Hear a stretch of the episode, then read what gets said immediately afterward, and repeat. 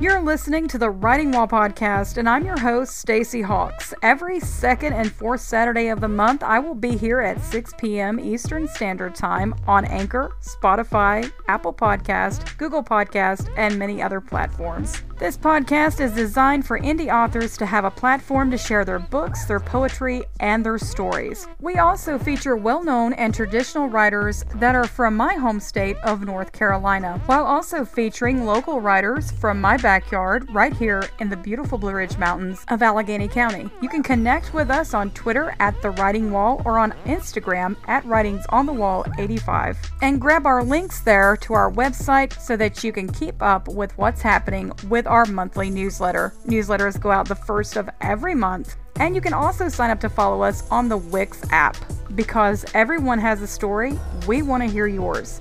What is your story?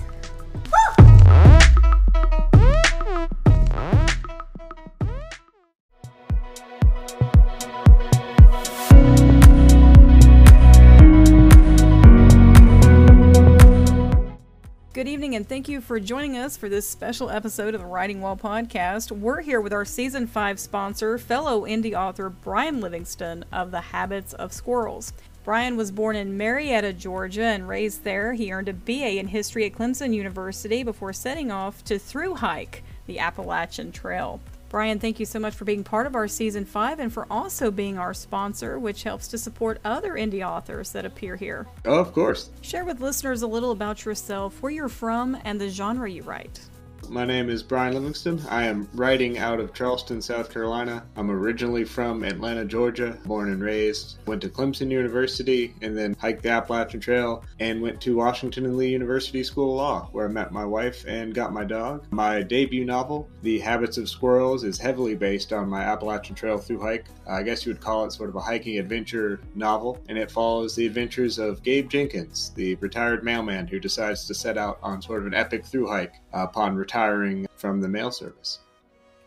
Right away, I was fascinated by your book's title. I actually went to college where squirrels were our mascot and pretty much the town's mascot, too. I went to Brevard College in Brevard, so we have white squirrels all around. Share with listeners what your book is about and how the title came to be. Yeah, as Gabe Jenkins walks through the woods, he does have several encounters with squirrels, and the characters around him have encounters with squirrels. They play a pretty large role in sort of driving the plot, which is weird to say aloud. And uh, the title came around actually during editing. I got to that point without having a title, and I was using that book. I think it's White and Strunk's um, Book of Style or something along those lines. And it has a section about sort of saying, describing I got possessives for an animal, something like that. And how you wouldn't say a squirrel's habits or squirrel's habits, you would say the habits of squirrels. And I was perusing that to sort of clean up my language and clean up my prose. And I came across that pretty late in the game. I was like, yeah, we, we have our title. We have a book that has a lot of squirrels and really features squirrels. And then we, uh, we have a great phrase to, to tag on it. What inspired you to write this book? I think like back maybe in third or fourth grade, a teacher told me that I'd written something well and that I should pursue a, a, life in writing. And that always sort of stuck with me. I don't know that I ever really pursued it in high school and college other than the occasional creative writing course. But it, you know, was always sort of in the back of my mind and I always sort of had it on the back burner. And then just you know you go through something like the Appalachian Trail, which is a big transformative experience with a lot of things that you can sort of dig into and mine for a novel. And I found myself just I had the time and I, I always wanted to do it, so I just sort of put my foot in the ground one day and started waking up early and staying up late and and writing. It's really amazing how addictive writing can be and storytelling can be. And once we sit down and we get that story hammered out, you know, we find it really hard to step away sometimes. And when we are away, we're thinking about that book or the characters in the book and what's next for them. You just get to be attached to the characters and enjoy spending time with them and sort of figuring out what they're up to and what they're doing. And it, it's, I mean, it's really satisfying to sort of dig in and learn more about them. Although that initial sort of awkward meet and greet phase can be kind of tedious. You, you got to spend a lot of time sort of groping in the darkness, which can be just miserable. But then once you actually figure out people and start writing in a voice that sort of sounds like them, it's really satisfying and it's really fun. So, what made you decide to hike the Appalachian Trail? Uh, it was it was close to home. You know, growing up in Atlanta, I think the start's like an hour and a half. And then, yeah, I had a brother-in-law that had hiked it prior to that, I think in 2005. So I had a resource and sort of learning more about it. And it had always been, sort of been on my radar. I think everybody growing up sort of in North Georgia is aware of it. You know, everybody sort of knows somebody that's at least attempted it. And it's, you know, this big, romantic, awesome journey through sort of the East Coast. I found myself with the time. I took a gap year between college and law school and I um, I just decided that that was what I wanted to do. You know, it, it, fit my budget. It's pretty inexpensive. You know, I was 23, so I thought I could handle sort of the physical aspects of it, and then it was just what I wanted to do, and sort of getting a better look at America, and then you know finding out more about myself through this kind of big journey quest through the wilderness. The Habits of Squirrels itself is a fictional book, but it's obviously based on your experience hiking this trail. Why did you choose to make the book fictional versus non fictional, more biographical? So, uh, you know, I'd always wanted to write fiction. I just had always played around with characters and people that I wanted to, you know, hopefully spend more time with. Yeah, to be frank, like I didn't know if my story, my personal story, would support sort of a memoir that'd be worth reading. So, uh, you know, uh, I chose fiction so I could sort of put some distance between myself and the characters. I wouldn't have to go back and ask everybody that I hiked with, like, can I use you in my book? And I'll change your name and do all that. And just, you know, you use the events as a jumping off point, you kind of get to hit the truth harder. You know, you get to exaggerate stuff, you get to kind of place stuff into a more narratively pleasing flow and really, you know, emphasize the aspects of the trail that meant a lot to me and, you know, highlight sort of the transformation of it, even if the you know, the specifics of Gabe Jenkins, the protagonist's journey, didn't exactly line up with what what was going on with me. As with most stories, fictional or not fictional, there is some research that goes into books. How much research did you do for The Habits of Squirrels, and was there something you found interesting or a fact that kind of stood out to you? The the core amount of the research was from just hiking the trail and getting out there and then revisiting other you know other literature, other memoirs about the Appalachian Trail, and just trying to get beyond what was personally my experience, what other people saw out there, what they experienced. A lot of the frameworks for characters are pulled not only from people I met, but from people other people met, and just kind of use them as a jumping off point to you know launch into my world. And then I did a lot of research you know, uh, there's the folk singer John Prine, who is since deceased, who uh, was a retired mailman. So some of my research, and I love doing this, was just going back and listening to every sort of interview or anything I could get my hands on to try and sort of capture his tone and capture his thoughts on life. And you know, he was pretty open and talking about being a retired mailman or uh, former mailman, I should say, and um, you know, building on that character and just sort of seeing, you know, what if someone of you know John Prine's intelligence and creativity had never left the profession, what they would feel like about their life, you know, when they got to their late 50s or retirement age. What have you found to be the easiest part of the self publishing process and the hardest part of that process? It's hard to describe anything as easy. The hardest part is probably in the promotion and the marketing and just sort of tying up the loose ends. I had, I had a real struggle with putting together like a, the barcode and finalizing the cover on all sides, be it spine, front, or back. There's the little details you have to sort of tie up to make it look professional and look like somebody who knew what they were doing went in and touched it. The easiest part, maybe sort of the final stages of editing. You know, like I, hired a professional editor to help me out and just going back and forth with him. And just, I really enjoyed, after all that time spent alone writing, going back and conversing with someone, especially someone who knew what they were doing, and getting ideas and bouncing off ideas. And then, you know, usually just within the conversation with him, not only would I have that initial idea of like, oh, this is how we can fix this issue, I could see all the steps into that and like create a whole new scene or redesign a, a scene just as we were doing it. And that was kind of like we talked about before, just being that deep in the world and knowing everybody and knowing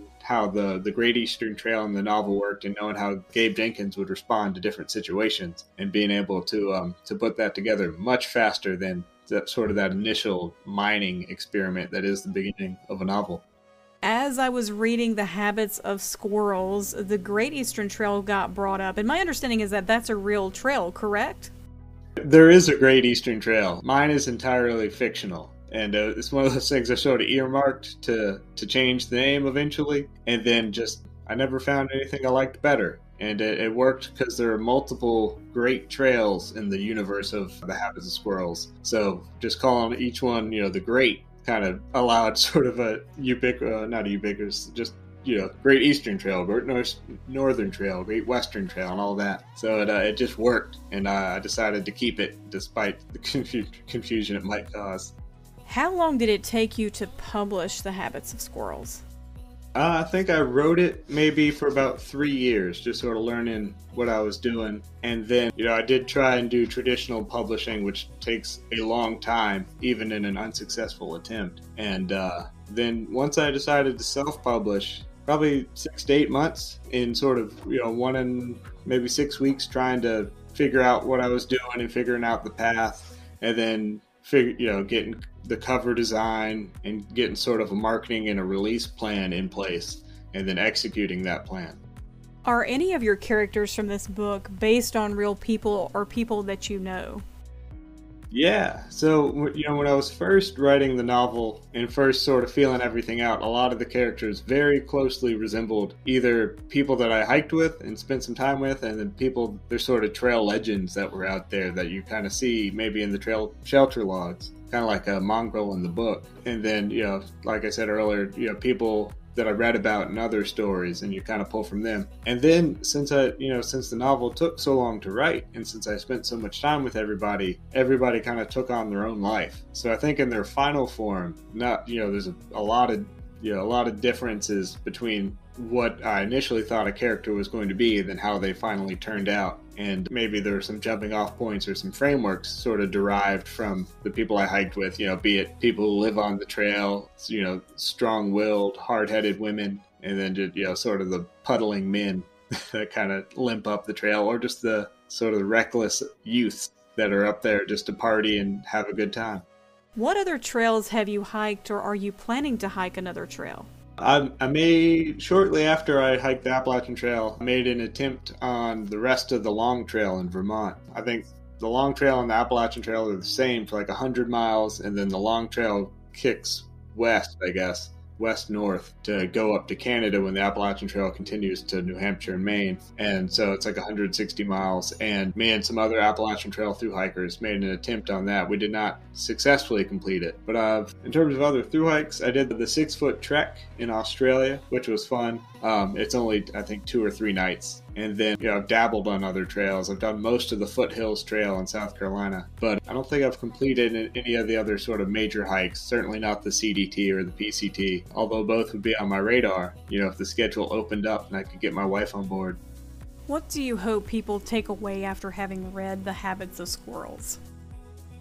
I really tried to capture, first and foremost, just how much fun it was to be out there through hiking and how enjoyable each day was when you sort of wake up and your only goal is to go north. You know, when you're stripped of all your routines and your comforts and just sort of the stuff that accumulates during a life and you're out there and you're totally sort of on your own. There's nobody out there who knows you. You know, there's not all the things that you sort of rely on for day to day conversation, just how cleansing it could be and how liberating it could be to just kind of go and be yourself, be it, you know, or maybe even just a different version of yourself, and, you know, make different kind of jokes, have experiences, or get yourself into situations that you never thought you would get into, and just how transformative that can be, and then how it kind of sets you up for what comes next and sort of rebuilding your life when you get back into, uh, I guess, the quote unquote real world. Are you working on another book? And if so, what can you share with listeners? Will this book also feature a hiking trail? I am currently working on another book. It is not a it's not a hiking trail. It's a it's a swamp book. Ever since I was young, I've been really fascinated by alligators and the Okefenokee Swamp and just that whole part of the, the country. We would make yearly trips down there, so I've, I've decided to sort of spend more time down there and sort of see where that goes. What advice would you give to writers who are looking to publish? That's a good question. For self publishing, definitely get an editor. Pay someone else that has professional eyes to get put their eyes on your book and talk about it. Um, one, because it makes your book better and it, it highlights the weaknesses. It helps you turn a lot of things into strengths. And then on another level, it's just really rewarding to talk about the book with someone who is trying to understand it and trying to root out what you were trying to put to the page and help you do that better. For uh, traditional publishing, man, I just I went and listened to Stacy Willingham talk today, who published A Flicker in the Dark, which is very successful and is getting turned into an HBO show. And it was actually, I guess it's her first novel published, but it's not her first novel. And I think you know, she, for the first novel, she reached out to 110 literary agents, and for the second novel, she started doing the same before she got anyone there. So for traditional publishing, just persistence and just staying on it and attention to detail and making sure that you're all you're searching out each and every avenue to to get there. It's a tough process. So Brian, where can listeners follow you and find your book, The Habits of Squirrels?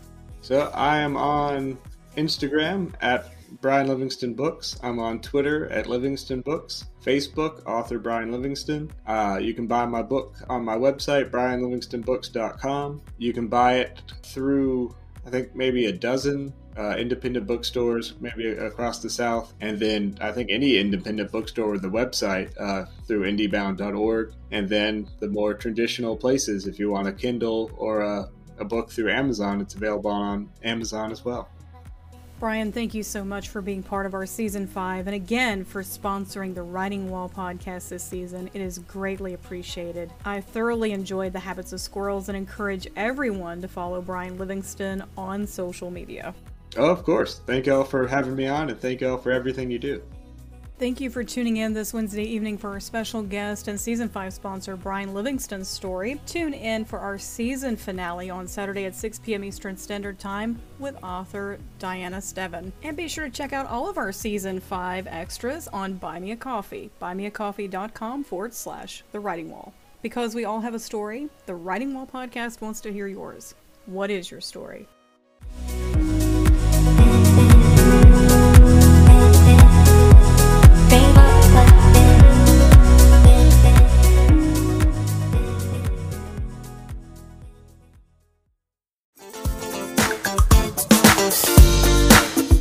Finished your book, your beta readers have sent you their feedback, you're done with edits, and now you're ready to take the next step formatting. Good news! You can find all your formatting and author service needs with Suzanne Monet and her author services that are now available on Fervor. Writers and authors can reach out to her for a quote at sgmonet at gmail.com or visit her website https colon forward slash forward slash sgmonet.com forward slash author services. Follow Suzanne on Instagram and Twitter too, or drop by our website today. Because we all have a story, the Writing While Blogging podcast wants to help you share yours.